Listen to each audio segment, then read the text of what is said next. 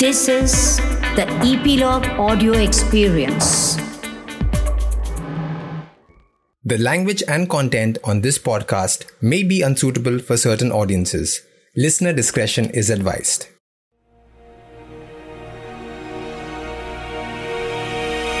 Welcome back to History Chatter. This is the 10th and the final episode of the series Bombay Ball. You'll know that over the last uh, three months or so, we've been running this series on Bombay City, especially how Bombay City comes on its own since the late 1860s or so. We started with uh, Harbour, the Bombay Harbour, then we moved to um, the Maidan. We looked at the financial crisis of 1860s we looked at the birth of postal services in bombay. We looked at uh, how hospitality services came in and had a longish episode on watson hotel.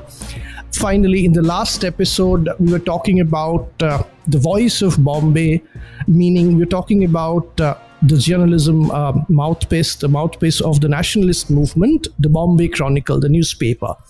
Um, I had been planning to run the final episode as uh, a history of Bollywood or movies in Bombay. Then I started reading up uh, for a while. Um, I understood that it would take me a much longer period of study and writing to put together an episode on uh, Bombay and cinema. So um, I did the next best thing. I decided to turn to a living legend, an encyclopedia on Bombay City and Bombay cinema. That is uh, Mr. Amrit Gangar. Mr. Gangar has been researching um, films and Bombay at once, I suppose, for more than 40 years now and um, I ran to him. How do I introduce him is a bit of a challenge. He is a film scholar, a curator, a writer, a researcher, a documentary filmmaker.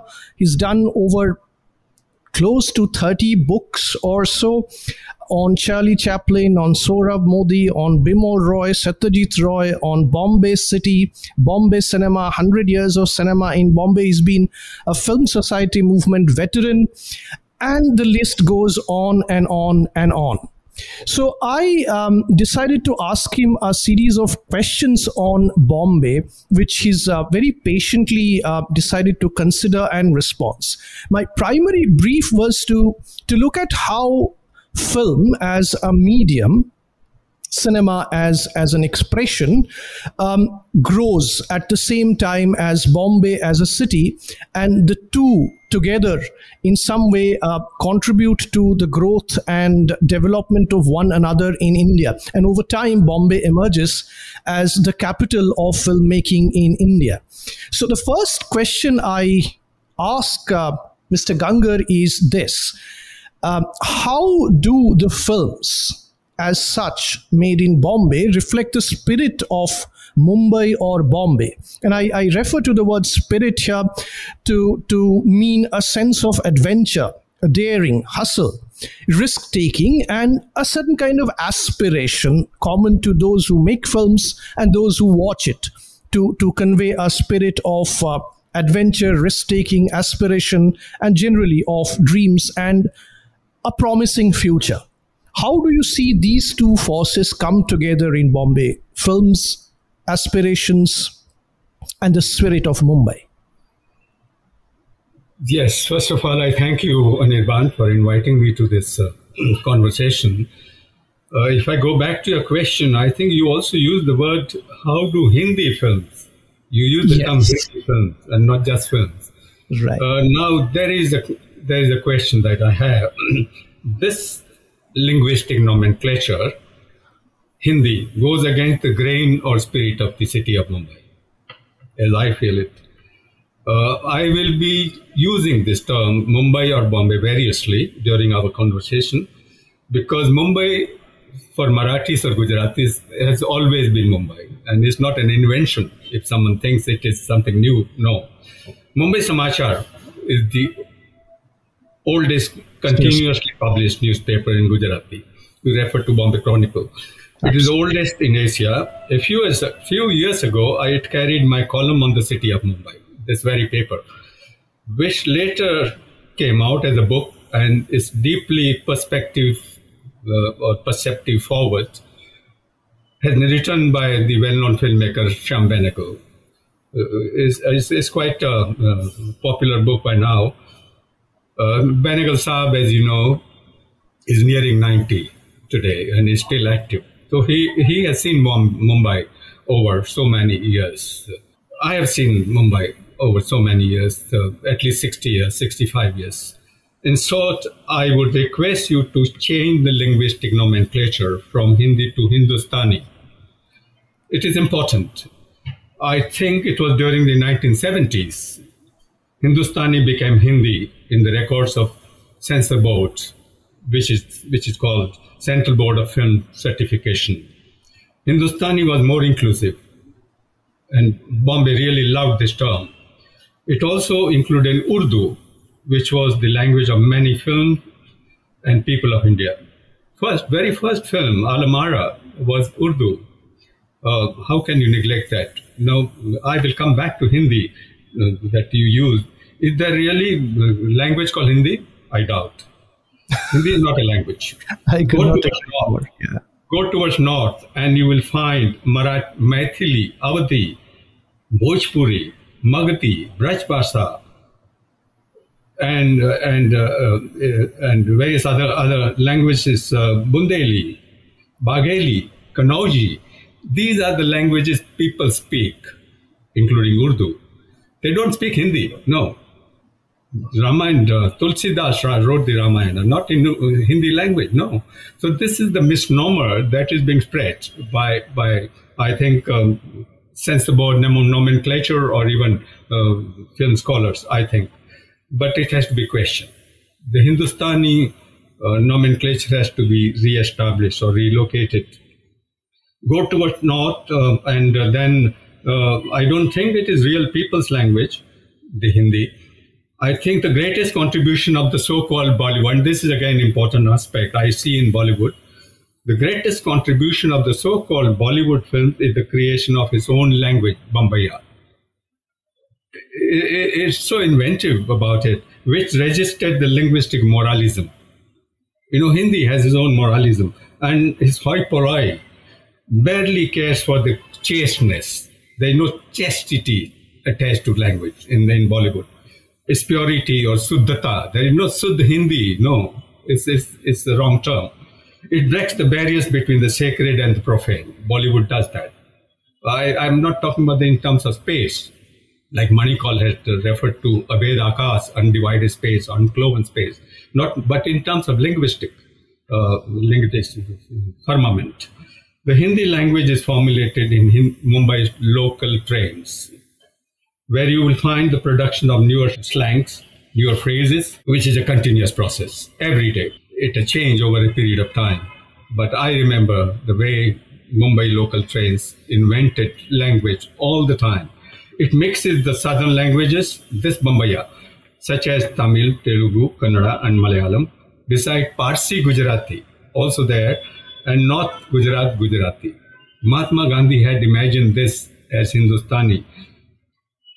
Marathi in all states, or Bhojpuri, other North Indian languages, all are coming into this cauldron called, called Hindustani, or Bombaya language. And you will find the expressions such as Padela hai, Dekhela hai, soila hai, khadela hai, all this kind of expressions, you know, which are very Bombay. A new four-letter words, gali, which I call the anal- analgesic pills. Galis are very, very important in our life. Without galis, you can't, you can't survive. And Bombay local train invents new galis, four-letter words. They work like preventive medicines. These these four-letter words that Mumbai produces, they both provoke and stop physical brawls in Mumbai's local train. If there is fight, you know, physical fisticuff, these galis come into fore and they try and pacify. They are analgesic. Someone should compile a lexicon at this moment, I'm thinking, of these words given by Bollywood since it acquired its own tongue in 1931. Then the film started talking. And this is, I think uh, should be done in this Azadi Ka Amrit. Someone should do that. This lexicon of these these uh, these Bollywood um, uh, words that uh, that it has invented right from 31. Well, language belongs to people, and popular Mumbai cinema gives it back to people in a new masala form. We call Bombay, Bollywood film masala film. This masala of mixing of the navrasa has been Bollywood's continuous pickle factory. Bollywood, Bollywood is a pickle factory. You will find this facet even in entire body of Saeed Mirza's work or Muzaffar Ali's Gaman or many of the B and C grade films we normally ignore. I think it's very serious thing that we should study B and C film. Uh, and Muslim uh, uh, Islamic uh, film like Mere Garib Nawaz, you know, you will find Bombay as a site there, and most of these films as a construction site or whatever. And these are, I think, for me, these are important films that we should be taken uh, taken cognizance of. Where they have, where where these uh, these uh, films disappear, BNC films, I, I would like uh, in our conversation. I don't see them now.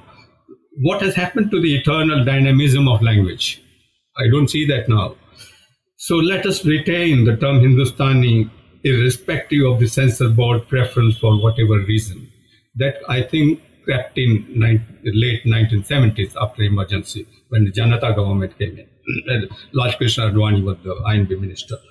I also disagree with the way you define your sense of Bombay spirit, Anirban, which includes making money and name and persistent struggles towards it. This will be a very populist, not even popular perception of my city, as I have known my city. Mumbai is a resolutely existential city. Around 55% of Mumbai's population lives in slums. Though we see the high rise building, but most of them live in more than 55% live in slum. That is about 7 million people living in slum.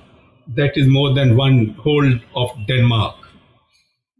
We have so many Denmarks living in this city in slum. Mumbai is a city of cities. Its east and west sides are divided by rail tracks and not by the river. By a river, as the city of Paris is, this north and south. Uh, Mumbai is a proletarian city, and that is proud of his working class, representing the whole of India. The whole of India is represented here by the working class. This vast mass of human beings slogs to survive. It slogs for hours together. It just goes back home when his or her children are asleep, and we go to work when his or her children are asleep. To say that it is running after money will be to qualify them as greedy. No, they are not greedy. They are not running after money. The popular Bollywood cinema has kept exposing this contradiction in early Raj Kapoor's film, for example, or K. Abbas's film, and many others, you will see these films in films of the 50s and 60s, and some films of the 40s, and Marathi film, which is also part of Mumbai, Bollywood. You know, I would call that Bollywood. Shedgaoche Shahane, for example, Raja Paranjpe made this film. They're, they're about migration and the city of Mumbai. I think we have to include those, those, uh, those sentiments too. Mumbai, the city of textile mills, once employed lakhs of workers, as you know. Everybody is a migrant. Exceptionally, nobody is a resident or Mumbaikar who lived in chawls. These workers lived in chawls, the Mumbai ghettos. Against the sea of human mass, you had a handful of bourgeois capitalists. Yes, Mumbai does give opportunities to make money. Mumbai it gives across the board, everyone. The mother Mumbai, Mumba, Mumba Devi, is the, is the city goddess, distributes these opportunities like Revdi, which is the present term in circulation very wrongly. Uh, opportunities like Revdi, Mumba Devi distributes like everyone as prasad and had no selfish political compunction. This Revdi is from the city goddess herself. But if you look at history, this Revdi was appropriated by the already privileged. They, they were the ones who, who appropriated this Revdi given by the goddess of the city, who appropriated the historic opportunities and amassed wealth out of two commodities. This, again, important aspect of the growth of the city. Who appropriated these two commodities? These two commodities are important to the city of Mumbai cotton and opium. If you call Mumbai the textile city, is also the opium city. Amar Farooqui has written a book called Opium City The Making of Early Victorian Mumbai. The cotton was a bonanza offered by the American Civil War up in the 1860s and had direct impact on the city of Mumbai. But who made the money? Not the working class. No, they didn't make the money. The speculate, speculators made the money, the Satta Bazaar. And we have the Rajabai Tower in front of us. These are interesting twists and turns of history. They were, of course, philanthropists and they, they donated a lot of, lot of money towards the making of the city. These are interesting twists and turns of history that you cannot alienate from the history of cinema of Mumbai or people at large. When we talk about cinema, this aspect comes in. One of the central in, capital investors of Dada Phalke was a Gujarati Brahmin who was a textile tycoon, Maya Shankar Bhatt. Mind you, a Brahmin, not a Vaishya. Later, more investors entered the Phalke enterprise. First known as Phalke Films and later as Hindustan Cinema Film Company when shifted to Nasik.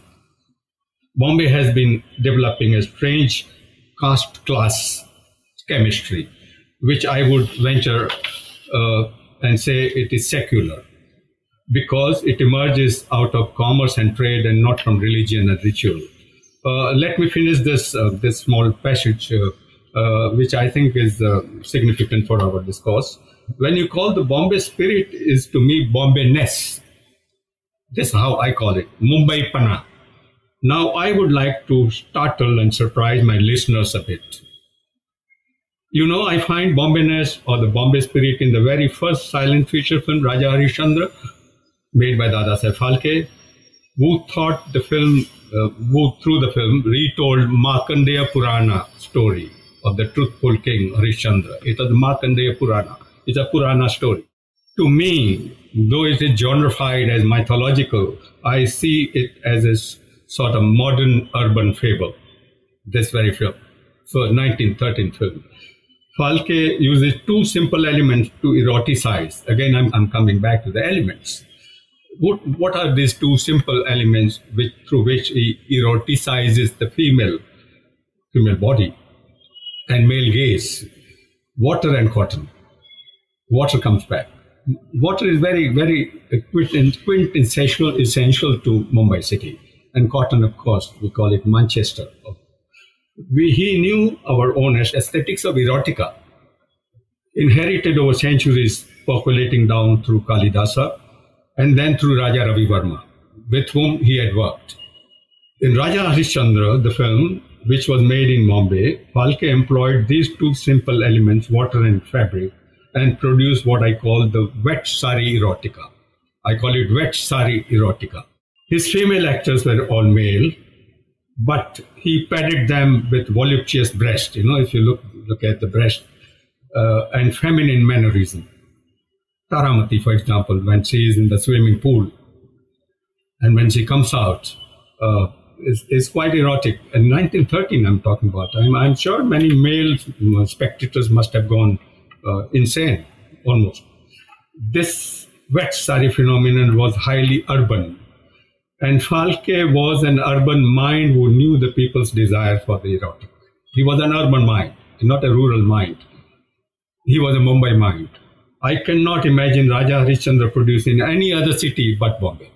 I cannot imagine the way Raja Harishchandra is produced in Bombay is produced in Calcutta. No, I cannot imagine that. I cannot imagine Raja Harishchandra, though we have only two, two reels of this film in our archive, not all the four. I cannot imagine this film being produced in Madras, no, or Chennai. The way it is done by Phalke, the urban mind, it carries a peculiar Bombayness, and I would like to consider it the first film that evoked and provoked the Bombay spirit. This so-called mythological, to me, is is provoking or evoking Bombay spirit. Raj Kapoor carried it much forward in his upholding the truth in Satyam Shivam Sundaram, he was re- retracing Phalke somewhere in that film, as I see it. And he knew how to employ the element of water to hood- hoodwink the censor. Censor cannot object to water, right? Or rain. All this was done when the modern medium of the moving image first emerged in India. Bombay made it possible. Phalke was a Mumbai mind. This is how I interpret. Right. I, I take this uh, this moment to to take you back to this last point you're making and add it up with my next question, which is you said uh, Raja Harishchandra could not possibly have been made in any other city, and it Not carries the way it is made. Not the way it is made. He could have exactly been made. not the way not with the kind of aesthetics with which it is Yes. made was very peculiar to bombay which you call bombay-ness um, Yes. now I- i'd ask my second question connecting with it what is it about bombay that eventually made it the film capital of india because even until 1930s and 19 early 1940s perhaps 1930s certainly there were other cities which were in the running for that status calcutta Madras, Pune, even Phalke himself uh, probably shifted to, to Nasik at some point. Um, and uh, how does Bombay emerge, probably in the 30s and certainly after the 40s, as the leader, as the site where the greatest numbers of films are made, and also as a quintessence of Indian filmmaking practice? over the next 60, 70 years. What is that unique quality that distinguishes Bombay as the film capital of India?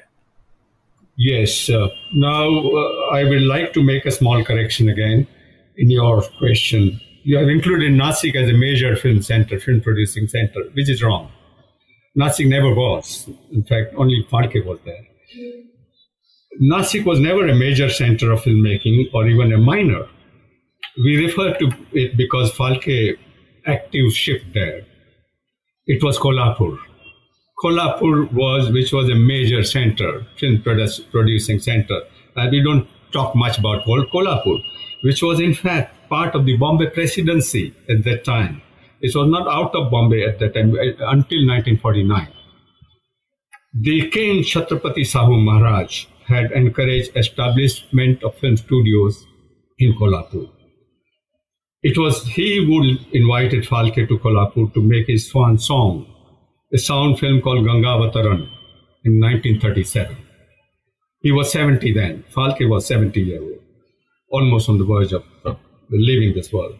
Kolhapur has as many as four major film studios led by the Maharashtra Film Company of Baburao Painter and his cousin. It was Maharashtra Film Company that gave birth to Prabhat Film Company, which was based in Pune. Bhalji Pendharkar was from Kolhapur. A few years ago, I had visited Kolhapur and saw all the sites of, of, the, of the studios. Some sites uh, exist today. If you want to include South, I think Salem, Salem should be taken note of. Salem was important center besides Madras.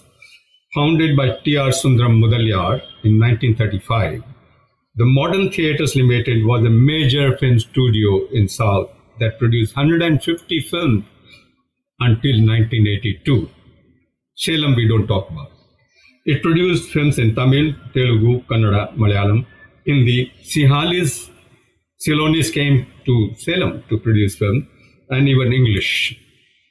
The first Malayalam film, Balan, talkie film, Balan was produced at, at, at this studio in Salem, Modern Theatres Limited. Well, Bombay was a natural port, coming back to your question. And that was the major attraction for being India's commercial capital as well as cinema capital. Calcutta was, but Bombay was a natural port which, which connected many, many other, other parts of the world. You know, Maurice uh, Sestier, Marius Sestier, the Lumiere brothers representative, was actually on his way to Australia, got down at Bombay port and showed the film first moving images or pictures on 7th July 1896 at Watson Hotel. This Bombay became India's first city of to present Lumiere brothers film uh, because it was a port. and it, uh, the Lumiere did a three-in-one gadget called cinematograph. Harishchandra Sakharam Bhatavdekar, or Dada Sabe, was present there. He was a camera equipment uh, merchant or trader. And uh, he made India's first moving images, first moving pictures. But they don't survive. Bombay had the agility of reinvesting. Why Bombay became film capital, commercial capital? It had the agility of reinvesting the profit back into the film producing infrastructure. Calcutta didn't do this. It didn't reinvest. Film studios and cinema houses, they also reinvested into film studios and cinema houses. Many, many, um, this, uh, uh, what you call the synergy, if you call this uh, uh synergistic development of film studios, most of the big film studios had their own cinema houses. Minerva Movietone had cinema houses. Wadia Movietone had cinema houses. It had the privilege of having the Parsi and Gujarati business acumen of running film studios, which were massive setups. Most of these film, big, very big film studios were owned by Parsis and Gujaratis. Except Bombay Talkies, which was Himanshu Rai, of course. But on this board of trust, board of governors, where most of them were Gujarati. India's first pioneering studio was Kohinoor Film Company, modeled after the Assembly 9 Hollywood Film Studio. Kohinoor Film Company is extremely important in the history of Indian cinema, or Bombay. Established immediately after the First World War in 1919, Kohinoor was India's largest and the most influential silent studio, whose proprietor was a Hindu Bhatia gentleman, a Gandhian nationalist, entrepreneur, Dwarkadas Sampat. The Kohinoor's 1921 silent film, Bhakt Vidur, was one of the earliest anti-British films, which was banned by the British in different parts of the country. 1921, this film so openly uh, uh, British colonialism and supports Gandhian movement. Directed by a Dalit, imagine, it, it is directed by a Dalit called Kanjibhai Rathod. The film had Sampat himself in the lead cast. By 1936, the city of Bombay had as many as 20 big film studios spread all over the city, north, south, east, west. Bombay had not one Tollygunj, it had many Tollygunjes. It had the ability and agility to become a massive banyan tree. It cut across the lines of caste and creed. And if you look at the ownership of film studios and theaters, you will find this phenomenon. There may be some instances, contradictory instances, and it was this ethos that produced film naturally becoming pan-Indian phenomenon in the process. It had imbibed the Hollywoodian spirit in a way, developing its own brand without mimicking or copying, and therefore it could withstood Hollywood, Hollywood uh, onslaughts, which even France could not. Most of the cinema houses which were showing Bollywood Hollywood film, for example, uh, Eros Cinema, Warner Brothers or Metro Metro Cinema, Metro Goldwyn Mayer, they all st- stopped showing those films and started showing Hindi films. This is a very, very important departure because Bollywood could withstand the Hollywood onslaught. And there was of course, demographic, demographic uh, change all through the years. The elite of Bombay were not the the English speaking elite. I think this is what I think uh, I have made your point clear. Uh, why Bombay? Could not um, agree more on most of uh, those points. It's the spirit, a sort of ecumenical spirit of Bombay, the the spirit of accommodation, the spirit of of uh, getting to work with a very diverse set of uh, dramatis personae, uh, as it were, that makes Bombay that that unique. Really, the openness, broadly speaking, of the city as a, a, a melting pot of sorts. I, I, I, could not agree more on the basic points, really. That sort of brings me to the third uh, broad set of questions, which is um, the way in which, over time, Bombay films or films with a peculiar Bombay-ness, if I were to paraphrase you now, eventually emerges as um, quote unquote uh, Indian films over time, say in the 50s, 60s, and 70s, more particularly than before. How does this process pan out? How do Bombay films begin to be seen as Indian films per se? I mean, now that the Bombay had the kind of spirit that you speak about, which um, gives them their peculiar openness, what else contributes to this process of films made in Bombay being understood over time for the last 60 or so years as Indian films per se, as the mainstream Indian body of films? I would like to go back to your original question where you used the term pan Indian cinema, pan Indian film. Uh, now we are saying Indian, but pan Indian character. Pan Indian, yes, certainly, certainly. And you are also using the term Hindi films made in Bombay. Yes, I, I, I stand corrected there. I definitely stand corrected now. Right. Yes. So Yeah. uh, this is again the important question. Uh, you know, Bombay is the birthplace of Iranian and Persian films. First Iranian films are made in Bombay, I'd, I'd heard of it, yes. and the, the, the- those two films I've seen them in Tehran, uh, Chashme Shahi and Dokhtar-e Lor. Is it possible to see them in India? I No. don't know, but I, I could see at uh, some private screening at in Right, Tehran. right. But they were the point is they were made in the city of No, Bombay. absolutely, absolutely. Others Iran, Irani's Imperial Film Company produced them in early nine, uh, in 1930s, Bombay. In fact, eventually went on to develop a pan-global character, not even pan-Indian character. It, it, it, it developed a pan-global character in those days of internationalism and Panchasheel. There was uh, Dr. Kotnis Ki, uh, Amar, Amar Kahani. Kahani, absolutely. You go to China, and then, then you go to Russia, United uh, USSR, well, bands at the airport uh, sing Awara Hoon songs.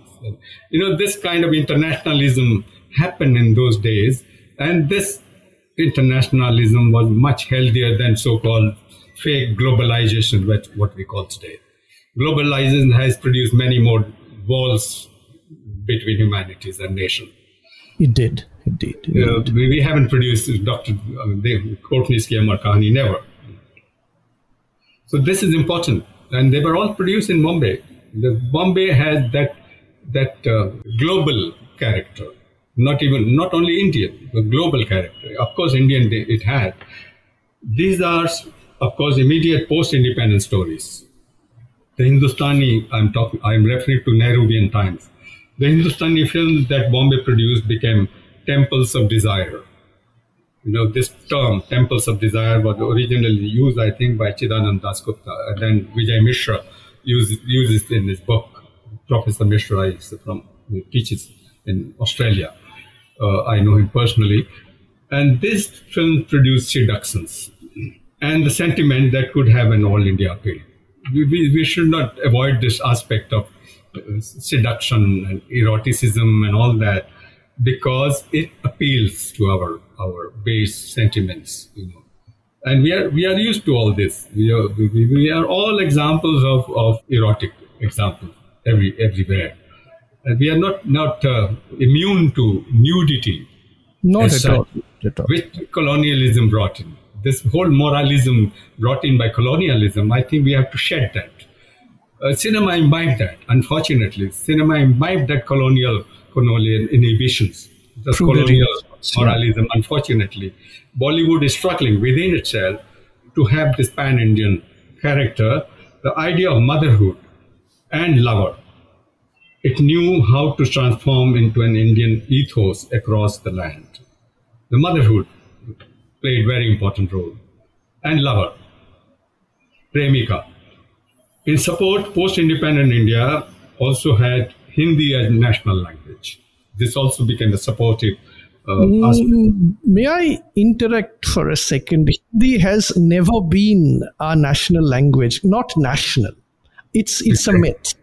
Um, it's been one of the two link languages, but uh, the idea of Hindi being a national language is a myth. Although the government actively promoted Hindi um, with its money and with various kinds of encouragements, institutional encouragements. True. So I'd, I'd be uh, one with you there. National, no. The Thank promote- you. Thank you. promotion, And yes. Gandhi never wanted this. Gandhi never wanted. This. No, never, never. It's some, some, something happened later on. That's right. They thought Hindi could unite India, but I doubt because we saw the upsurges, registering upsurges in South, in Tamil Nadu, kind of bloody riots. we- we saw. Absolutely.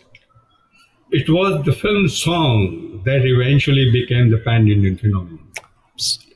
I think the first big pan Indian film was Gemini Studios bilingual, Hindi and Tamil, Chandralekha, which was released in 1948.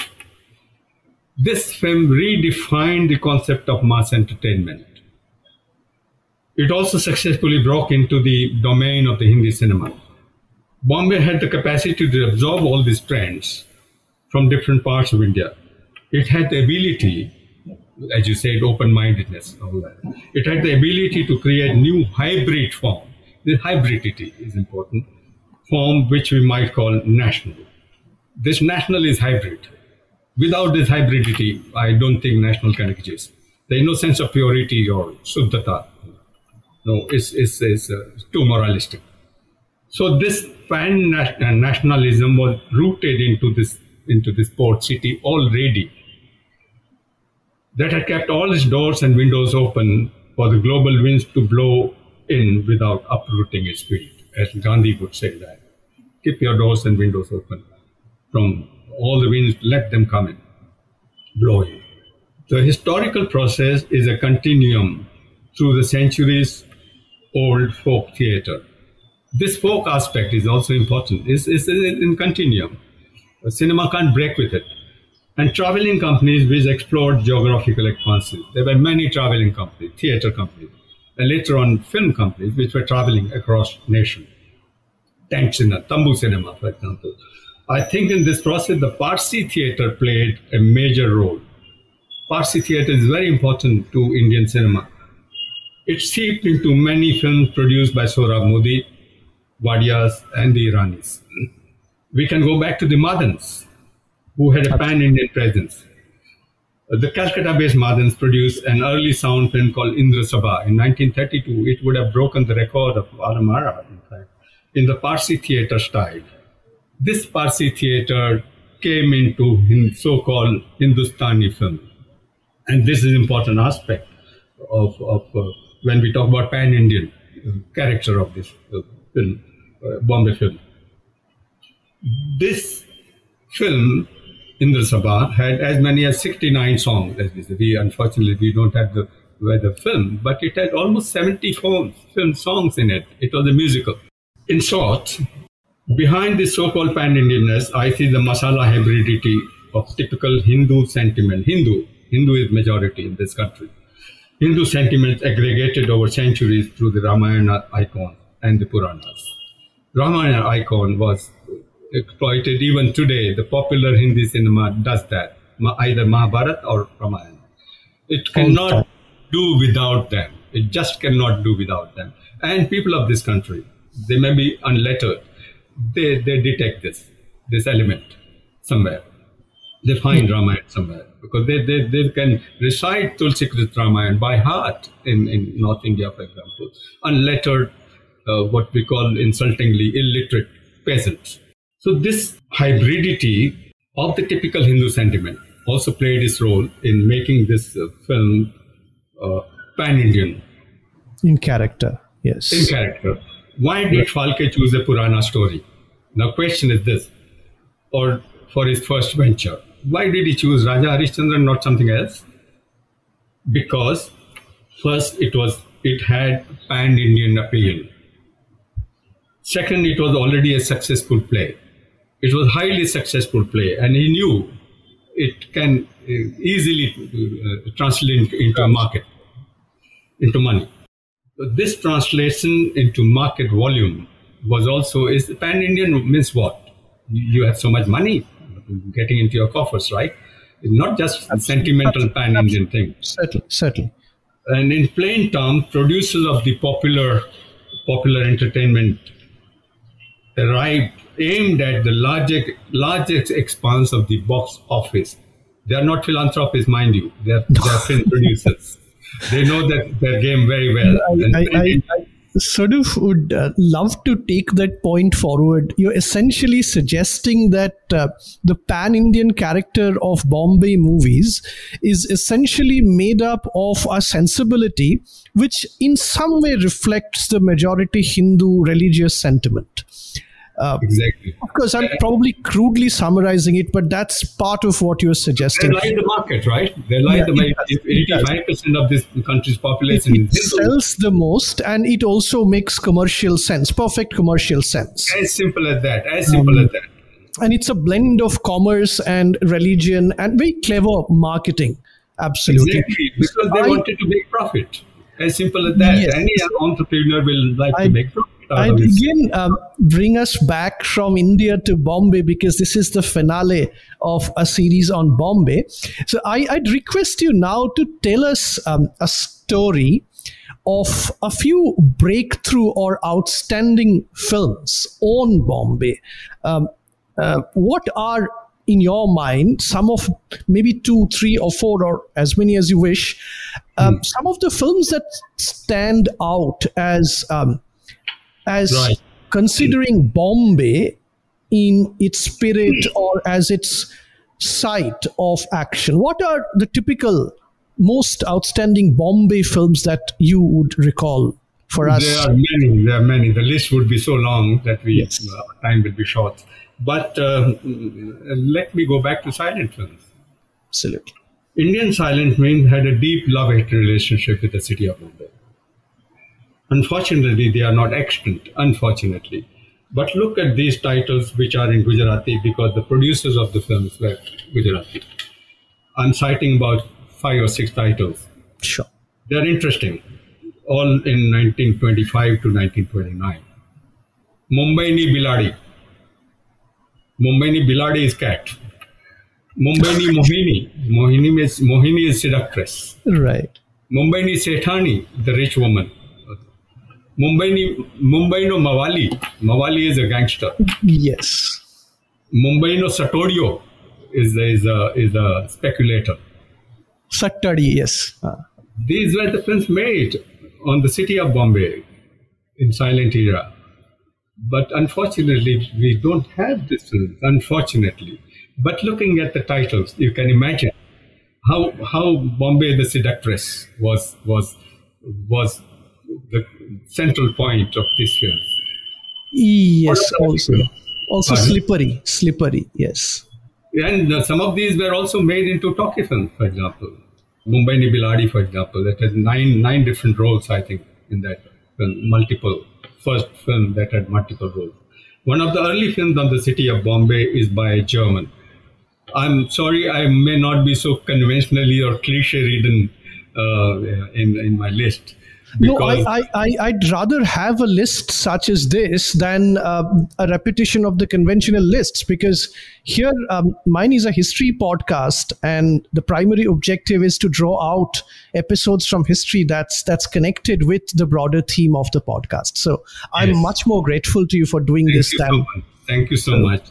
Yeah. One of the early films on the city of Mumbai or Bombay is by a German, not Indian, Paul Zils and it is called Bombay: The Story of Seven Isles, made in 1945. I read, a, I wrote a book on Paul you did, You did, yes. But uh, unfortunately, I could not find this film. I'm still in search of this film. I'm still searching at the British Film Institute or other archives, or, uh, Con- Library of Congress or whatever. If you have any any clue, I think we'll have fantastic document on this city in 1945. I've written a book on Zils, which was published by Goethe Institute yeah. in Mumbai in 2003. I'm in search of the film, as I, as I said now, even now. I think when we talk about some of the significant films about the city of Bombay or Mumbai, we should not divide fiction and non-fiction films. No, no, certainly. For the first three or four years, I had curated the film program for the Kala Ghoda Art Festival in Mumbai. My curatorial imagination played around the city and cinema, and I would screen films in open parking lot, in front, just in front of Watson Hotel, right? Uh, which is still extant.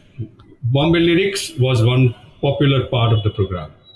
only uh, lyrics uh, pertaining to the city of Mumbai. We have this very well known. Uh, I hope somebody's recorded it because I want to see it.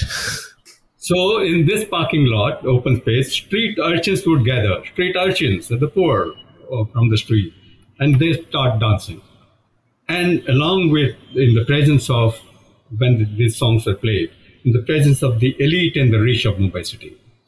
You can imagine this Bunyol. Yeah, it's, it's, it's, uh, it's the cinema, cinema within cinema, at cinema exactly. outside cinema at the same time. Yeah. And Watson Hotel as a witness. The other films evoking Bombay-ness or Bombay spirit at its core are some of the fiction films such as entire oeuvre, as I said before, of Saeed Mirza's Arvind Desai Ki Ajib Dastan, 1978, Albert Pinto Ko Gussa Kyun Aata Hai, 1980, Mohan Joshi Hazir Ho, 1983, Salim Langade Pe Matro, 1989, and Nasim, the last film of his, 1995.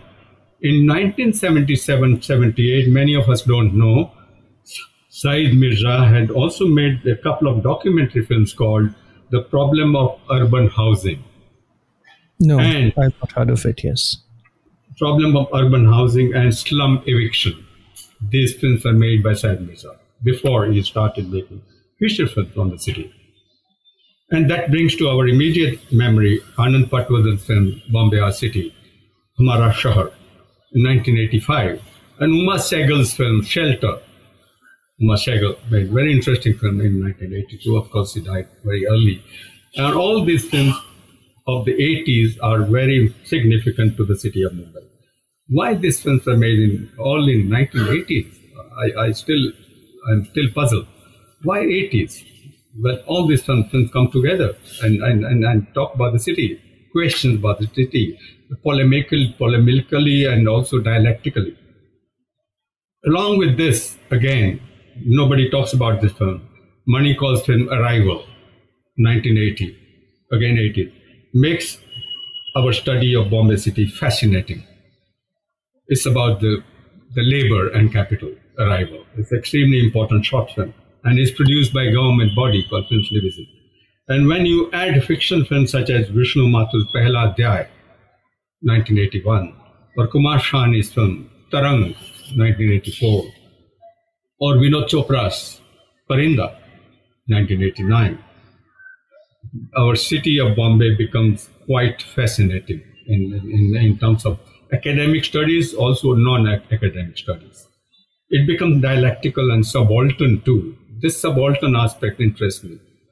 This of subalternity evoked in the poetry of or Povada of Amar Sheikh.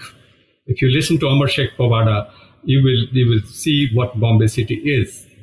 The subaltern or the proletarian city. Narayan Surve or Namdev Dhasal, and many others. We can, we can add Basu Chatterjee's films such as Piya Ka Ghar, and many others, not excluding Chalti Ka Naam Gadi, earlier one, 1958, and all the noir films that Raj Khosla made about the city of Mumbai. This, this gives us very different under, under, underground character of the city of Mumbai. I have curated several programs on this aspect, on this, this subject, and uh, found uh, Bombay is a bottomless pit. You can never, never reach that pit. I, I, I wish um, at some point in future, uh, I'm uh, asking Rohan to if we could consider running a brief uh, film festival uh, with films as you listed on Bombay as as its protagonist, because this is a fascinating list in itself. Um, Thank and you. I'm so relieved that you did not give me the the usual suspects. Um, that's that's uh, that's what makes me even more grateful and uh, encouraged. So I um, move to my um, last section, last couple of questions. Yes. Um, how does cinema contribute to the profile of Bombay or the rise of the profile of Bombay as a city, both positively and negatively. And allied to this is the question of the ways in which the reputation of Bombay as a city of dreams um, is born. All of these things probably happen since the 1970s or so. Um, I could be mistaken here, but I at some point in future like to to um, explore a little more about that transition moment in the 80s today perhaps we won't have the time. But to come back to this question how does bombay emerge as the city of dreams? Um, through films and through um, an interplay between the rise of uh, Hindustani or mainstream films and the city of Bombay kind of happening together since uh, the early 20th century and certainly since the mid 20th century? First of all, the city of Bombay will negate this term positive and negative. That doesn't exist as binary. No. Right. It right. doesn't believe in this negative positive. City is city, which, which is a container of all the sentiments and, and, and, and whatever. Uh, it doesn't believe in so-called morality. You know, it's, it's become very middle class discourse otherwise. Bombay as Mayapuri the city of Maya, of illusion, is not a matter of fabrication. Unlike Calcutta, Bombay is simply a Suswapner Nagri and not Duswapner Nagri. It is generic city. Bombay is a generic city that exists everywhere in India in various forms. Not only municipal boundaries define its extent. The representative value of Bombay arises primarily from the films it produces that we talk about this so-called popular film, not only popular film, all kinds of film. I don't even divide art film and commercial. These binaries don't exist. They are all all fabricated, artificial. The widely popular Hindi film known as Masala, that I referred to earlier, is, is the at the core. What is interesting to me, pickle factory, mind you, this pickle factory of Bollywood is very important. What pickle we produce? And this container produces such fantastic variety of pickles. We don't know. Pickle is important in terms of uniting India. It's pickle that unites India. It's popular Bollywood song that in uh, once I asked question, some question to a friend of mine, what is the glue which which joins or sustains India together? He said cricket. I said Bollywood song. I'm not sure. But this pickle factory, I think at this moment, this this pickle factory idea emerged in my mind this morning. It's new, new idea. And I, I'm warning you that I'm going to use it as a, a headline of the episode. I'm, I'm certainly Please, robbing you of it. Please do. You know the variety of pickles that this country has. All Yes. kinds of pickles our grand grandmas and her her mother produce from vegetables, from fruits, or whatever, and we deliciously or uh, we relish that pickle. They The do. pickle is not being produced today so much, which was produced in the 60s. So we hmm. need to produce more and more pickle. Pickle factory has to be more prosperous. What is interesting to me, it is the very, very city that has created some of the most rigorous artistic form. This I'm not again, I'm not again creating any binary, but this is important. The same city has created rigorous artistic form. Not Delhi or not even Calcutta has done this, this kind of rigor. And this, uh, this is, um, this includes, this rigorous artistic forms include cinema.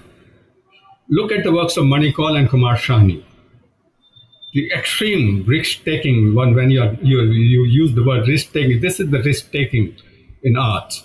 The, the painter Cezanne once said, one brushstroke on the canvas is risk to my life. That kind of sensitivity that Bombay allows you to develop. The city is brutal otherwise, very brutal city. But this, this very brutal city has that, those spaces and those, pockets where you find Kumar Sahni or Mani Kaul, and they wrote most rigorous essays on cinema, most rigorous. Calcutta never wrote that. No. Both theoretical and practical. If you look at the film, Uski Roti, for example, is such, such a risk-taking, I call it Prayoga film, or Maya Darpan, for example. Calcutta never did that. Calcutta did that very narrative form. Ghatak did that. Ghatak, Ritwik Ghatak was the teacher. And he mentioned into a very different plane altogether. You know? The way he explored mythology, Yeah. for example. songs, for example. He never shied away from this commercial film or the, or the popular cinema and song. Bombay had the spirit. Bombay had the Ghatakian spirit in a way. Bombay has that range and depth of polemical edge. It is a city on the edge always. Bombay is such a city. It's always on the edge. It doesn't look like, but it is, it's the city which doesn't make you very comfortable. It's a city which makes you on the edge. It's a city which which assures you nothing will happen to you. Don't worry. But at And the both- same time, And both at the same time. both at the same time. This is a very, very interesting aspect of the city. It's, it's, it's, it's that irony I'd sort of um, like now to conclude the episode on and lead on to a last question because it very neatly dovetails into my last question, your last observation. Just one sentence that I wrote, I think is important. Uh, Sure. sentence. Bombay exists in a simultaneous state of renaissance and degradation. is that city. Yes, yes, and and and again, building on that observation that Bombay exists on this simultaneous plane of uh, Renaissance and degradation at the same time, and there must be a certain um temporality of Bombay, a particular Bombay time that connects with that sensibility you called Bombayness. Um, so I, I, I move to my final question, and uh, this is probably the final question only for this episode. Otherwise, I have 699 more questions.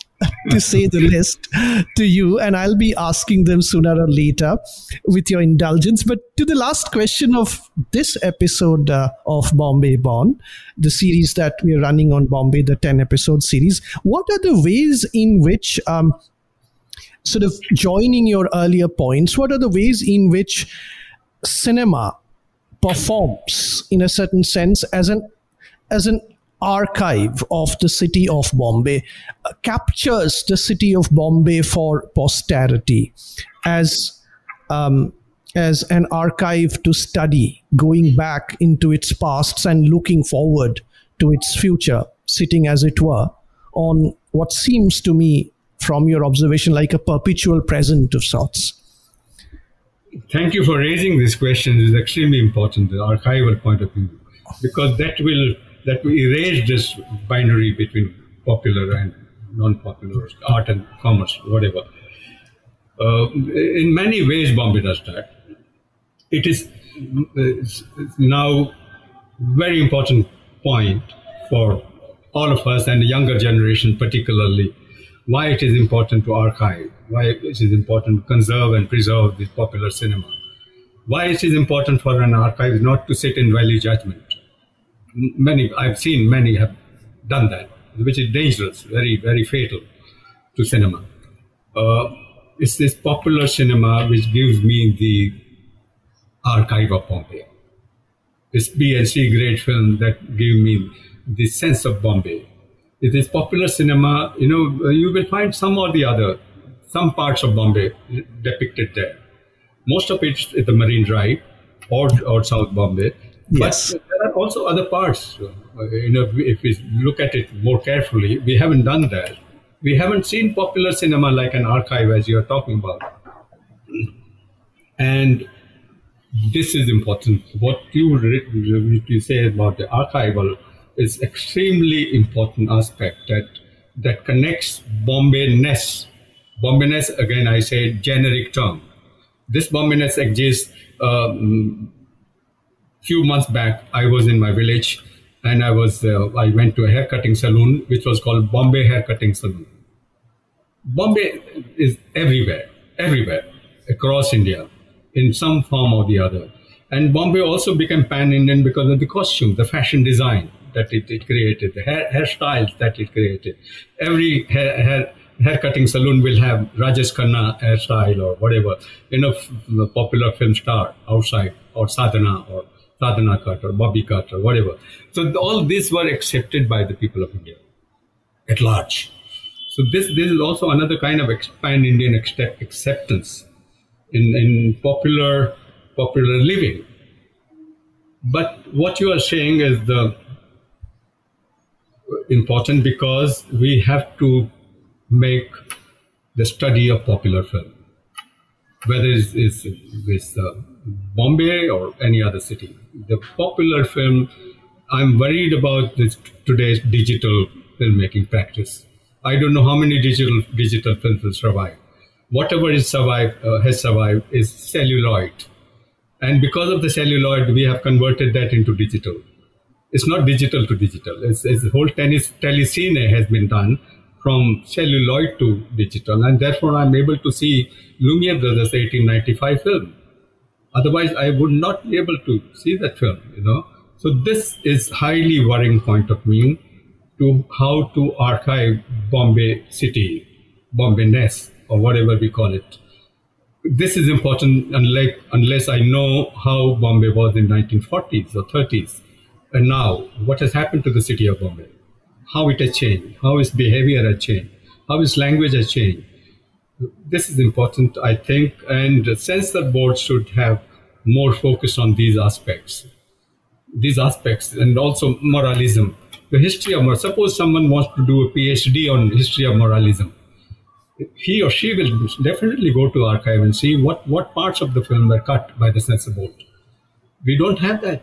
We don't have those parts we should have more than the number of archives should be more than the number of states in this country there should be 30 archives in this country we don't have that you, you understand the void that we have created our generation the, the, the, kind of absence of knowledge or information that we have created for the younger generation is massive. It's so massive the younger generation uh, doesn't care about it. It's so much. The archive will, the popular film will give us, and it take any any popular film. We don't know some popular film except very well known, uh, which, which come back to us again and again. Like some of the films that I recited at Bombay Film. You have not heard, you say No, no, no. So these, these are important films that we should we should preserve and create an archive of Bombay City through popular film, through popular idiom, this language we began with, the Bambaiya language. So if, we, if someone wants to study language, for example.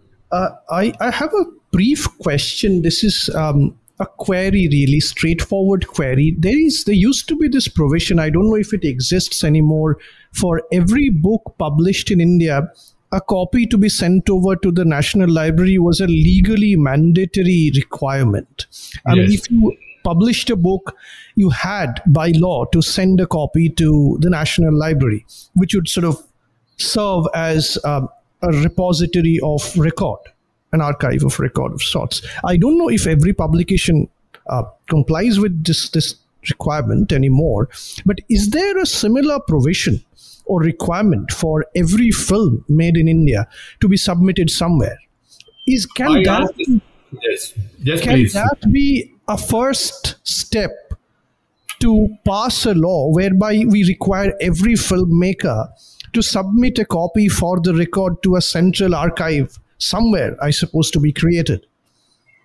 It sounds very good on paper. I had asked this question to P.K. Nair Saab when he was right. the director of the National Film Archive of India. I wrote a small book on National Film Archive of India, giving a lot of statistics. And I asked the same question that you are asking now whether we have a legal provision like the printed books, which go a copy goes to the central library. Yeah. He, he just smiled at me. You know what happens suppose every film goes to the national film archive. What will happen to the space? They, they don't have the space. Is not not uh, earlier it was 20 dibba you know big big cans. Uh, it's not just one small cd or whatever. right. And archival principle is that archive should have the original format original copy not not uh, uh copy of a copy no so if you have produced a film in 35 mm then all the dibbas should go to the film archive. If you go to the film archive today, you will understand what kind of problems are they facing. So therefore, we should have as many archives as possible, as many archives as possible. Every state should have the archives. And this whole idea of merger that has happened today, uh, you know about it, National Film Development. Uh, we are not going into it, but I'm, I'm just thinking about I wrote an article in Indian Express about this archiving. I, I so read that. This yes. is uh, I don't know how to find a way out. This is a very good sounding proposition, but is it practical? If not, what ways can we find? In this digital time is fine, but old film, I'm still sure there must be lying some dibba somewhere. Some cans, big cans, 35 mm cans, big, very big cans, and whole, whole pile of that. It has to be regularly checked. It should be regularly rewound otherwise it gets fungus even even um, simply keeping it uh, in a place for a number of years will lead to to its uh, getting rotten over a period of time and, and uh, yeah it's about it has a life of about 125 yeah. years right. so, so my um, argument i say it publicly shift the film archive to the himalayas. Pune is not the right place. Because of the quite, quite possible. And um, there are just so many um, other aspects of films made circulating and running in India over the last hundred years that I'd love to ask you about. Um, but then we have run out of time. The only request I can make you in this context is um, to come back again. Um, and I will uh, work out some subterfuge or another to get to you in future. I cannot thank you enough, Mr. Gangar, for, for giving you. us your time, not just your time, but a great deal of attention over the last uh, few days that we've been talking about with so much homework and with so much warmth.